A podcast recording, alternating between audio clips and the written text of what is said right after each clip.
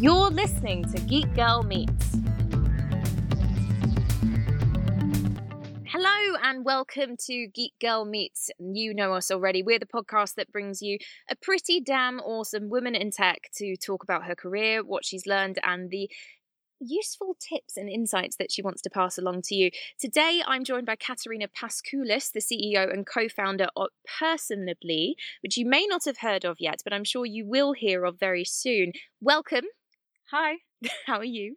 Good, thank you. How are you? I'm good. I'm good. I'm feeling pumped for this uh, this recording, and and one of the reasons for that is we've obviously crossed paths with each other numerous times in the last couple of years, all through Geek Girl, and every single time I've crossed paths with you through Geek Girl, you're doing something different. Which is exciting, and we're going to learn more about that in the podcast. But to start with, I already gave you fair warning on this. When you were little, what was it that you wanted to be? So, when I was younger, I actually really wanted to be a lawyer. And I know that's not very interesting, but I think it was partially influenced by watching Legally Blonde. So, I knew I wanted to be a lawyer or a doctor. I was like, Scrubs, Legally Blonde. I think those had some influences on that. Did you specifically want to be a lawyer with a chihuahua?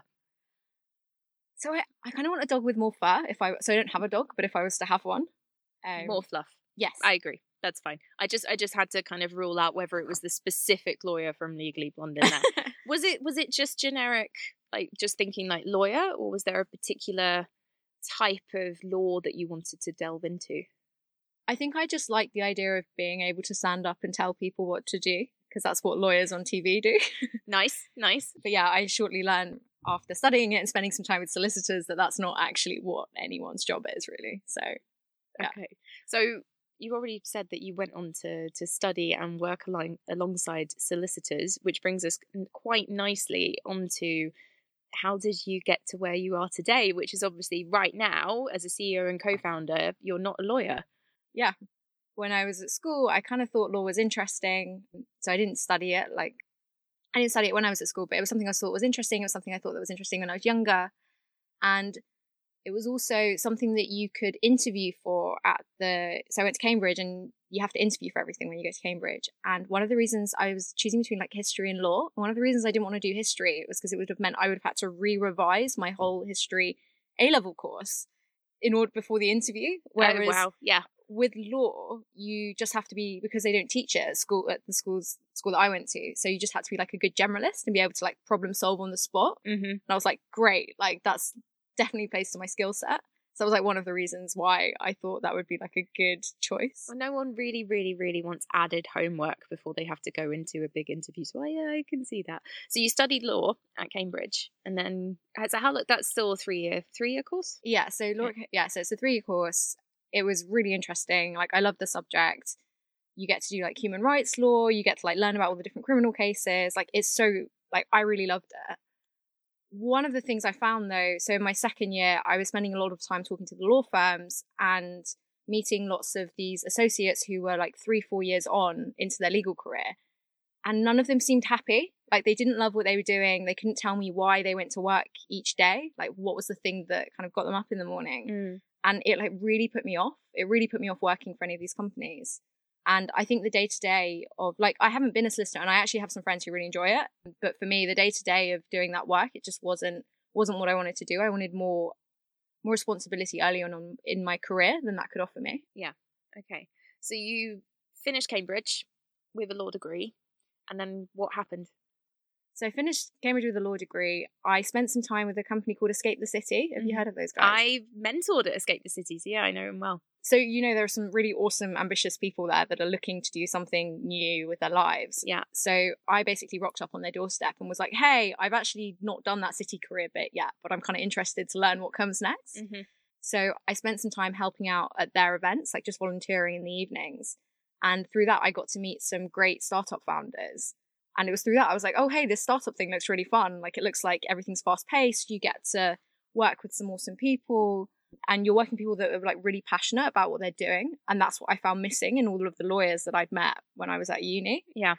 So, yeah. So I met some of the notable founders that I met. So the founder of Just Park, Alex Stephany, he's yeah. now founded Beam and they're based in the same office block that we are. So I see him occasionally. Cool. And also Luke Lang, who's the founder of Crowdcube. So I saw him speak and I was like, that looks really interesting. That looks like a company where I could learn about all the other startups while I work there. Mm-hmm. So yeah, there's a story there as well. Well, I I think we should hear that story. So, what happened with Luke Lang and Crowdcube?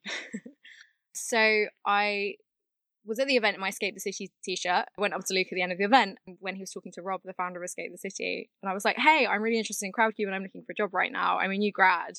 Is there anything that I'd be suitable for?" He was like, "Oh, cool. Like apply. Like we've got some London-based roles. We're just opening up a London office." So I went on their site, saw what roles they had, and they were hiring for a biz dev person, which is basically startup word for sales, it's sales, but biz dev. And they I applied for it and I was like, oh, I'd be a really good fit for this. I'm like very chatty, I'll be great, etc. etc. And I got a rejection. I got an email back saying, sorry, we don't think you have the network or the experience. Actually, we don't think you're plugged plugged in enough to the London tech network at the moment for this role. So I was like, hmm, okay. I think they're wrong. I think it's about how quickly you can build a network. Yeah. As opposed to the network that you have already, because that's a static thing, right? It should be about the trajectory. So I emailed him back and said this. I was like, give me three days to build a tech network and I'll come back to you with, with a list of leads that you can use. He was like, okay, go for it. If you do that, we'll give you an interview. So I spent three days running around Shoreditch. So literally like sitting in the Pret at Old Street, like approaching people with laptops, Silicon Drinkabout, and like started approaching people basically being like, hey, I'm doing some work for Crowdcube. I'm trying to find amazing companies that want to equity fundraise. Like, what do you think? Like, can I have your email address? So I found myself at these meetups basically pitching Crowdcube before I really knew what Crowdcube was, desperately trying to remember what Luke had said in that talk at Escape the City. Yeah. And yeah, I ended up with like a page long list of leads from some very helpful people who, yeah, gave me their email address, kind of humored me. And yeah, presented it to Crowdcube. They gave me an interview and I got the job. There you go. I mean, that's one way to do it, isn't it? I kind of feel like we can't do it right now, but I really wish that I could just see you like mic drop. Like boom. Yeah these are attached to the desk. I know i know they are they are. Like we like if i if i broke one of these i would be in so much trouble. But it's just that's such a, a great way of showing how serious you are about working for a company and the attitude of no no no you are going to hire me and this is why. I love that. You did you ever at any point when you were doing that kind of doubt what you were doing or were you just like so super laser focused on getting it all done so at this point, I kind of look back on it and I'm like, what was I doing? so yeah, I definitely had the kind of like confidence that every 21 year old has where they think they can just like take on the world. Yeah. So yeah, there's a bit of me now that was like, why was I just approaching randoms in coffee shops for like hours? How did I have the energy and the confidence to do that? I guess it's kind of that you you you've got nothing to lose. Yeah. But you've got something to gain and there's no there's no just shame in like just going for it, which is probably a super useful skill to have with what you're doing right now. But no spoilers, we're going to get to that in a little bit. So you've got the job at Crowdcube, and then, you know, how long were you there for? So I was at Crowdcube for a year. Okay. Yeah, I really enjoyed my job there. It was really fun. So it's basically like all the, it basically meant I got to like paid to go to all of the tech events in London, talk about Crowdcube, meet great founders every day, like learn about their businesses and learn why they were passionate about them. Mm-hmm. It's just like an awesome job to have. Meeting entrepreneurs is really interesting. Uh, and also like help people fundraise and help people get to the stage where they could then grow their business, which again is like a really nice thing to be able to do. I think traditional sales roles, you're not offering money to startups, right? So it's like Yeah. a really, it's an easy sell, basically. Yeah. So that was like a lot of fun. But I kind of got to a point where maybe six, seven months in, I had spent so long talking to these founders and I was mainly working with tech companies. I was like, wow, I really want to be able to build something as well. All of these people have found a problem and they've built something to solve it. And now they're, they've created a company around that. And I was really inspired by that. And it kind of meant that, yeah, like I wanted to do that too. So I started trying to learn to code in the evenings, like doing Codecademy. But because of my job, so I was like talking to people all day and then doing events in the evening. There just was not the time and the like mental energy to sit down and do something quiet like coding when you spend all day talking to people. Yeah. I'm sure you understand. Yes, That- yes, I do understand that very well. I'm sure lots of people listening will understand that as well. Yeah, so it's like a total, totally different switch, and you've just got to have a certain amount of like mental energy to do Mhm. that. so I kept trying, I kept starting code, trying to learn to code, and then I just kept like got getting distracted, like I had work to do. I just couldn't have, I just didn't have the time to devote to it. And it was so frustrating. And I kind of got to a point where I was like, I know this is what I want to do. I'm still relatively young. I don't have any responsibilities really at this stage. So if I'm going to do this, I need to do it now. So I kind of said this to Crowdcube. I was like, okay, I actually really want to learn to code. I'm going to leave. And they were like, okay, like you do you, go. so yeah, so I quit and I was like, okay, if I just spend three months in a room by myself, I will come out at the end of it and have like taught myself to code. Mm-hmm. Which isn't exa- exactly what ended up happening. I found out about this coding bootcamp called Founders and Coders, and it's a social en- social enterprise. It's like really collaborative. So the previous cohort sticks around and teaches the most recent cohort, and as a result, the course is free. So you don't have to pay for it because there aren't instructors, or the instructors are all voluntary. Okay. So I was like, cool. yeah, it's really cool. It's awesome. Check it out if anyone wants to learn to code. It's a great place. Yeah. And yeah, and I found out their deadline was closing in like two weeks. And one of the requirements for founders and coders is you basically have to teach yourself quite a lot of JavaScript before you start. So typically the requirements take like a month, two months of work if you're doing it on the side of a job. So I was like, oh God, I have two weeks to like get, hit the requirements needed for this course. So I emailed the founder and I was like, hey, I'm sorry, I've only just found out about your course, but I'm like super interested. Can you just kind of like, I'll hit the prereqs by the time the course starts, which was like the following month, but not by the deadline. He basically emailed me back being like, you have 12 days between now and the deadline, just do the work. And I was like, right. Okay. okay. Thanks, Dan. So yeah, in hindsight, like that was great, but I spent like two weeks just locked in my room trying to teach myself get myself to some level. And I didn't get myself to the level they needed, but I had shown enough progress over that time. They let me on, and then I had got to that level by the time of the course yeah. started. So how many hours a day were you locked away in your room coding? Oh my god, like yeah, like eight, like eight, nine, ten, like, and the thing is, it's so frustrating. Like thinking about the things that I got stuck on, and I had a couple of friends who could code, so I would like occasionally screenshot them something and be like, "What am I doing wrong here?" They'd be like, "You have missed a semicolon," and I'd be like, "Oh." So it's like really, really minor things, and that now, like I look back, I'm like, "Oh my god, I can't believe I ever didn't know how to do that." Yeah. But yeah, I got there in the end. It's fun though. It's hard, but fun. Yeah. No, I, everyone has, has told me similar. It's hard, but it's fun. And yeah, my my partner at the moment, he's you know, his like downtime is just trying out little things online using coding to build a game. Yeah. Like the other day he built Snake and I just immediately took his laptop and was like, no, no, I'm gonna play Snake now because I missed my 3210. Anyway, so you so you got into founders and coders. Yeah. And then how long is that course? So it's three months, but then everyone kind of sticks around after and works on like freelance projects and teaches the next cohort. Okay. So it's a really good way that you can learn to code and then build up your experience a bit more after. So I was I actually stuck around for a year ish, like doing freelance projects, Mhm. which again was like really fun. I was building MVPs, minimum viable products for other early stage founders. So there was one called Picnic, which was like kind of like Deliveroo for airports. Okay. So, Cool. so I'll try and do, do the elevator pitch. And sorry, Johnny, if you're listening. So yeah, it was you go to an airport and you're late for your flight, and you you can basically like order any food from around the airport on your phone before your flight, and then they'll like deliver it to the gate for you, so you can just like pick it up. So that was one. The other one was a app called Causa, which is a way to like meet people spontaneously. The founder's James Eder, who founded Student Beans. Yeah. Okay. Actually- I think I've come across that Yeah. one before. Yeah. So we built like the very first version of that. It's like one of our first projects, commercial product projects. That's cool. Okay, so you were able to to try out quite a few different things, get involved in quite a few different products for various different people, and then I get to do the the lovely question now, and I go, and then and then I got to a point where I was like, okay, I have done enough building things for other founders and I want to build something for myself. And at the same time, my co founder had come to the end of the time that he was going to spend at Go Cardless. He'd been learning to code and like skilling up. And he was like, right, I think I'm ready now to start a company. So yeah, the so personably is the company that I founded. We started in December 2016. So it's like a year and a bit ago Mhm. now. and we made a tool to help fast growing startups onboard their new hires. So we have some awesome customers like Monzo and Go Cardless who are growing very quickly. Yes. Very quickly. Yes. and yeah, they've been very, they've been great.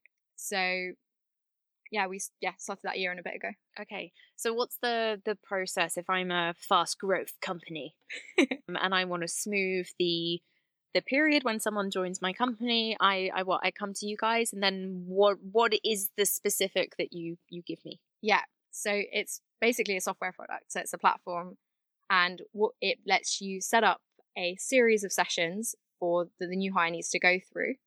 So you do that on the pro- on the app and then what happens is you basically click a button and then it checks everybody's Google Calendar and then schedules everything for you automatically without you ever having to check a calendar. And it's like, so there are other things it does as well, but if you're hiring one person a month, it's not that helpful. If you're hiring five people a week, it's really, really useful. And that was kind of where we saw the problem. Okay. Now you you gave me a sneak peek into this earlier before we we pressed press record, but you recently hired your first teammate, right? Yeah, she's called Ruth. She's great. And she learnt to code with me at Founders and Coders. And then she was dragged along on some of that freelance work with me for a year. Okay, so she's joining you on the software engineering side, right? Yeah, so we currently have a female majority team, which is Whoop. awesome. I I can agree with that. We we're um CEW is three women and one bloke. Poor bloke. yeah. Sorry, Ben. We'll we'll increase the uh, the gender makeup at some point in the future. Cool. Okay, so what's the where are you at the moment in the startup journey? Because obviously you were talking about the kind of the end of 2016 when you started, and you've got your first full time hire that's joined on the software engineering side. So what else are you up to right now? So we just completed our fundraise. Woo! I feel like when people mention that on the podcast, I should have like fireworks and crackers and bangers and just like lots of exciting noise. Maybe I'll work on that for a future one. We'll see. But that's awesome. Congratulations. Thank you. So can you can you reveal how much? How much did you raise? Yeah, so we raised five hundred thousand pounds. Awesome. Uh, yeah.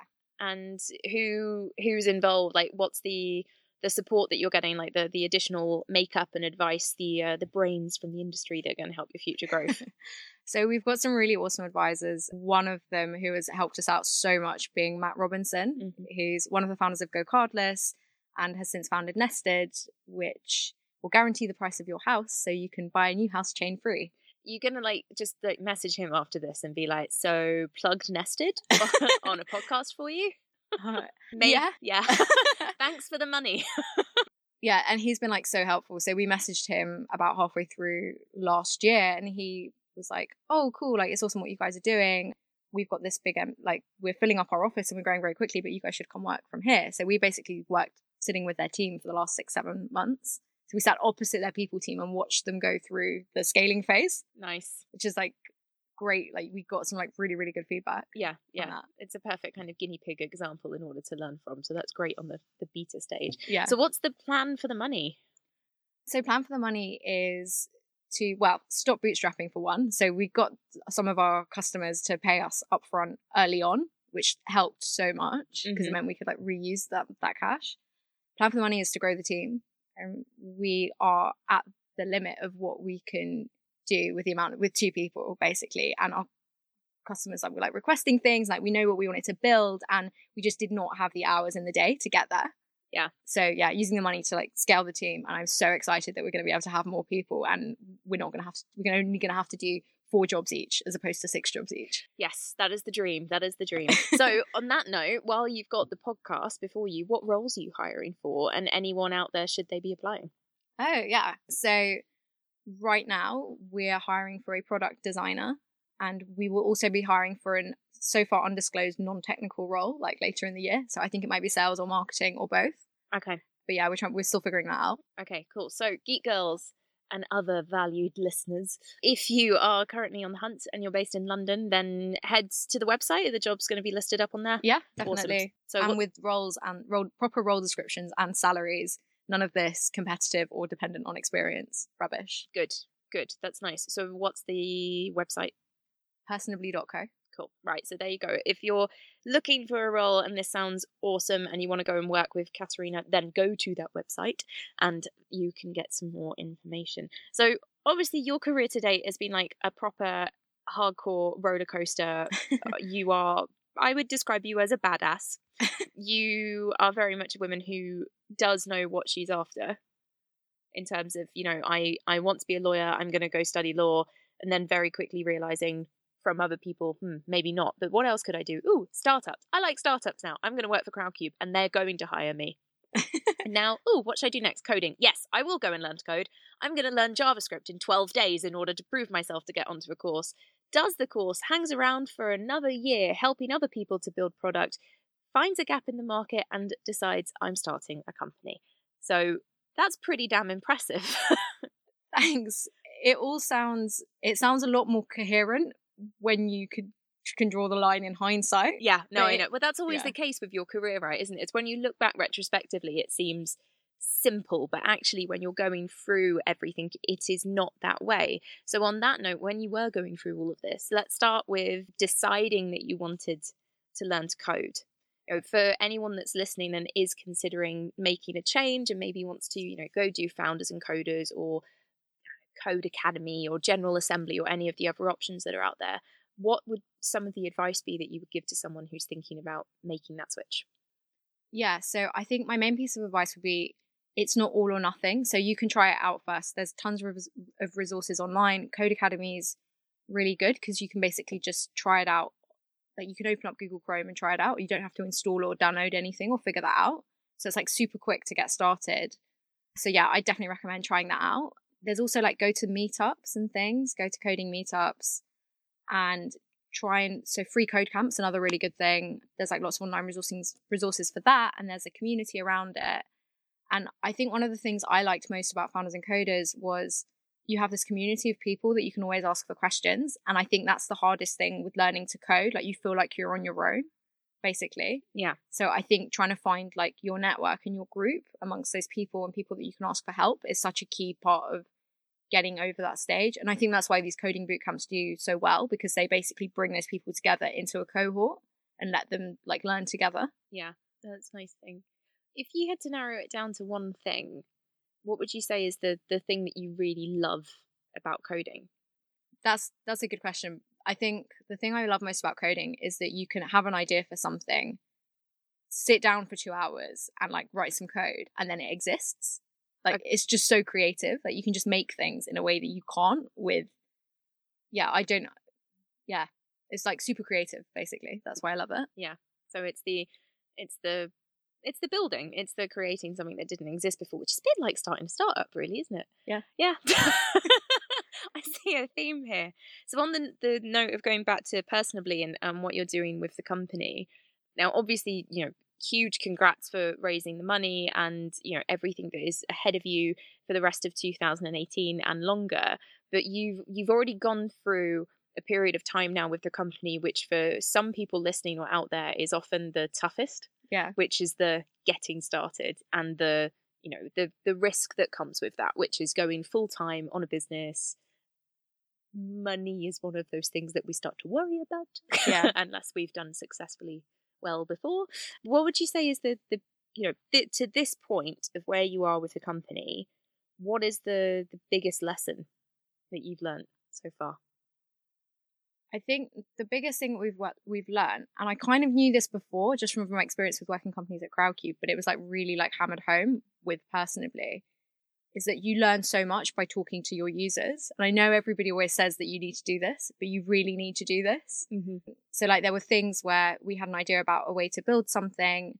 And because we were so early and because we were so resource limited, we would basically just go out to Monzo or GoCardless or whoever it was that we were talking to at that point and sort of say, hey, we're thinking about building this. We think it's going to solve this part of the problem. Do you have any thoughts on that? And then they'd come back and be like, oh, yeah, that sounds great. But have you thought about this, this, this, and this thing, which we hadn't thought about. So it then meant that we were like, oh, we didn't anticipate that, okay, if you hire 10 people, if you have to click a, 10, a button 10 times, that's fine. If you're hiring 50 people, that becomes like a really manual chore. Yeah. Things like that, like the, basically doing things at scale that didn't, a lot of those things we learned from talking to our, our users. And one of the things that we I used to see startups do when I was at Crowdcube is they'd come to Crowdcube having basically spent a year locked in a cage and not spoken to anybody, and they'd paid a developer to build something for them. They didn't know if it would work. They hadn't got anyone trying it, and then they wanted to fundraise or launch, and they'd kind of run out of money. And I always knew from seeing people do that, I was like, I do not want to do that. Like, we are going to build something that is useful to people, basically. Yeah. Yeah. It's one of the biggest, well, it's one of the biggest reasons why startups fail ultimately. That it's the, was it the 90% of businesses in their first year or, you know, whatever that stat that gets thrown around. Yeah. And one of the biggest reasons for that failure is ultimately, you know, they've built something that no one wants. Yeah. And ultimately learning what someone wants, you have to go, hey, what's up? Yeah. What do you think of this then? In order to get that feedback. So it's a really, really valuable lesson. I think people are scared to get that because it's Yeah. scary being like, this is a thing. Like, do you want it? Like, whereas if you do it at the like research stage, like before a thing exists, you're much less attached to your idea and the different like implementation of it. Mm-hmm. So like the earlier that you can do that, the earlier you can get that feedback before you become too invested in it. It like gives you more like leverage basically to shift, and it means you don't waste time or money doing that. Yeah, so I think yeah, just like get feedback, talk to people as early as possible. Like preferably do not build anything until you've done like a lot of that. We spent a month. We met everybody, pretty much everybody we knew that works at a tech company, and asked them how their onboarding process was. Yeah. So we met fifty people in maybe like three and a half weeks. It was really busy. It was a lot of coffee. Yes, yeah, well, I know the the lot of coffee problem very well. But I guess the the the problem is when you're building something or you have the idea for something, you don't want your dream to become a nightmare. Which is the you know it's the whole idea that it, you know the longer that I just keep doing something or thinking about it, but without actually asking anyone, the longer that I get to just keep thinking that this is something that Yeah. everyone wants and it will be great and it will be amazing and I can live in this bubble. And then when you do suddenly find out, it does become a nightmare situation. Whereas if you start with the dream and then very quickly do that research, then you enable your dream to actually become a reality sooner as well. That's a really good way to describe it. I haven't heard that before. I'm going to write that down. I feel like I just had a moment. It's a blog post. Yes, it's a blog post. yeah, how to make your dream a reality and not a nightmare. There you go. All right, I'm going to do that later. That's my homework. so, one of the other questions that I had for you was uh, very specifically on the funding. Mhm. You know, so obviously we've said it's it's awesome that you've got these backers and that they're there for your business, and and I I know from the number of founders that I've spoken to who have successfully fundraised or even unsuccessfully fundraised, just how much work goes into this.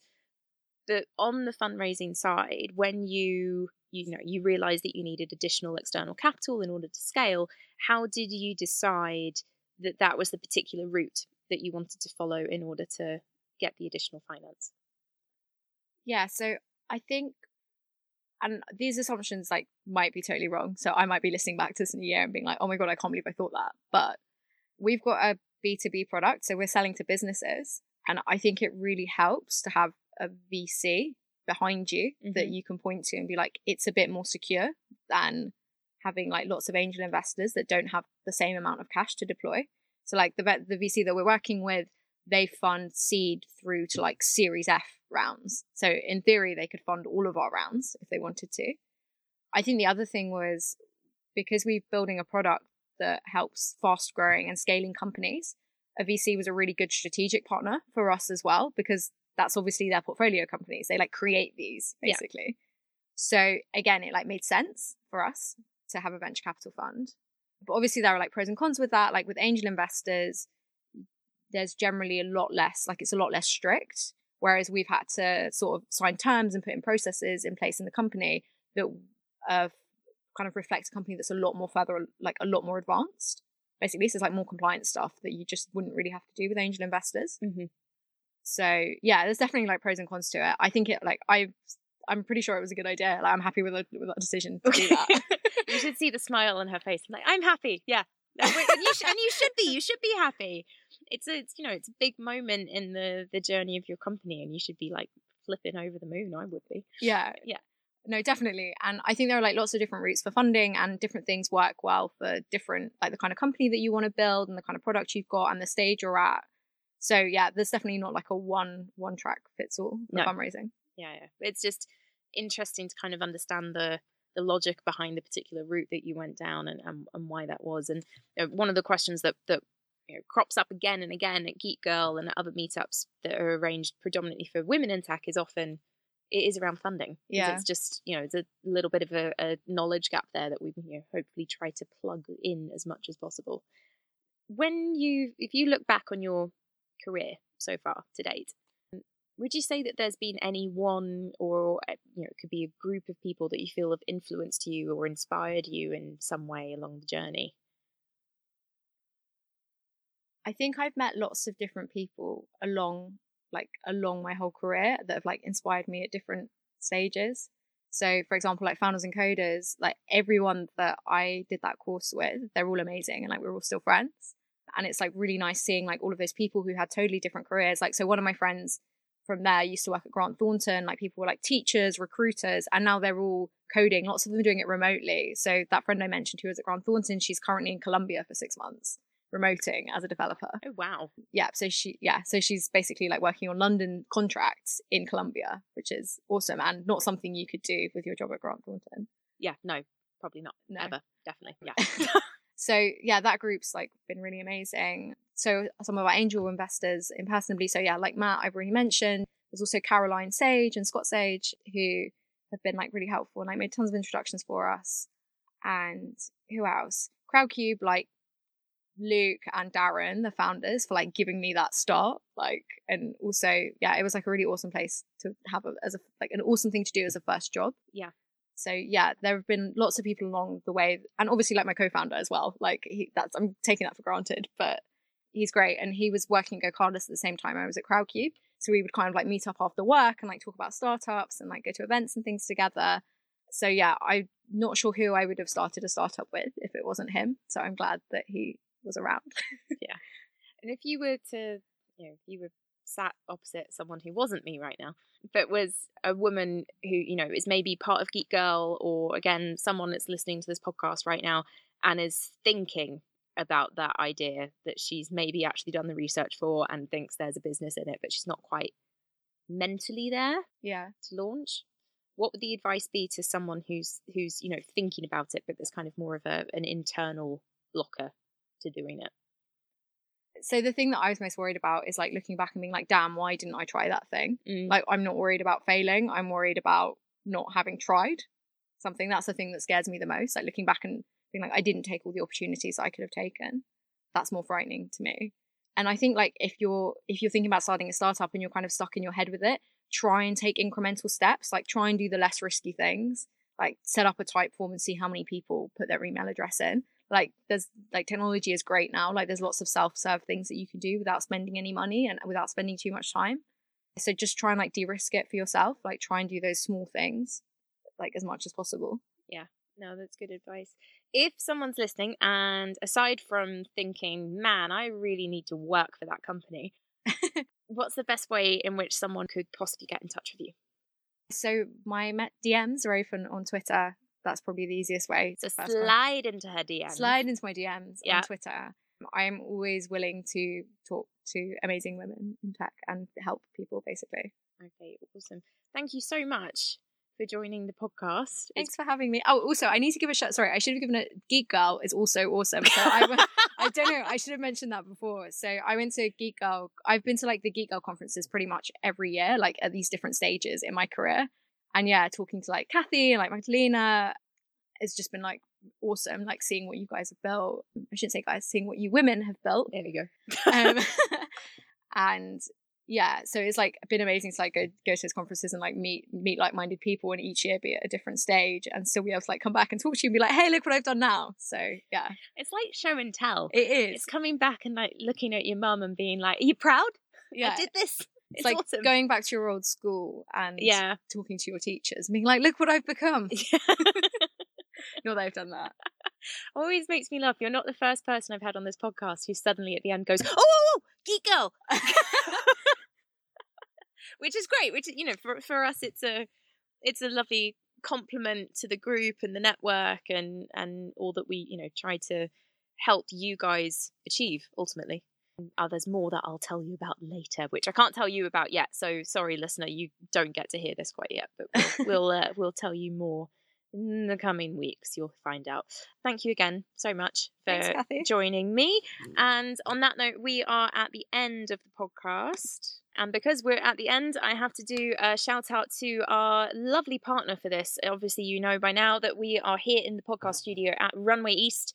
Runway East is one of London's leading co working spaces. And if you are part of a startup or starting that up and want to surround yourself with a community of makers, creators, and doers, then you should definitely take a look at the guys at Runway East. So head to the website runwayea.st, and if you put in Geek Girl Meets, you can get a 20% off of any hot desk. And you should definitely, definitely take a look. They help companies scale up from 1 to 100 with plenty of spaces for them. If you want to find out about the latest Geek Girl events in London, then head to the website, which is geekgirlmeetup.co.uk. You can follow us on Twitter at GGMUK and you can follow me on Twitter at Kathy White10.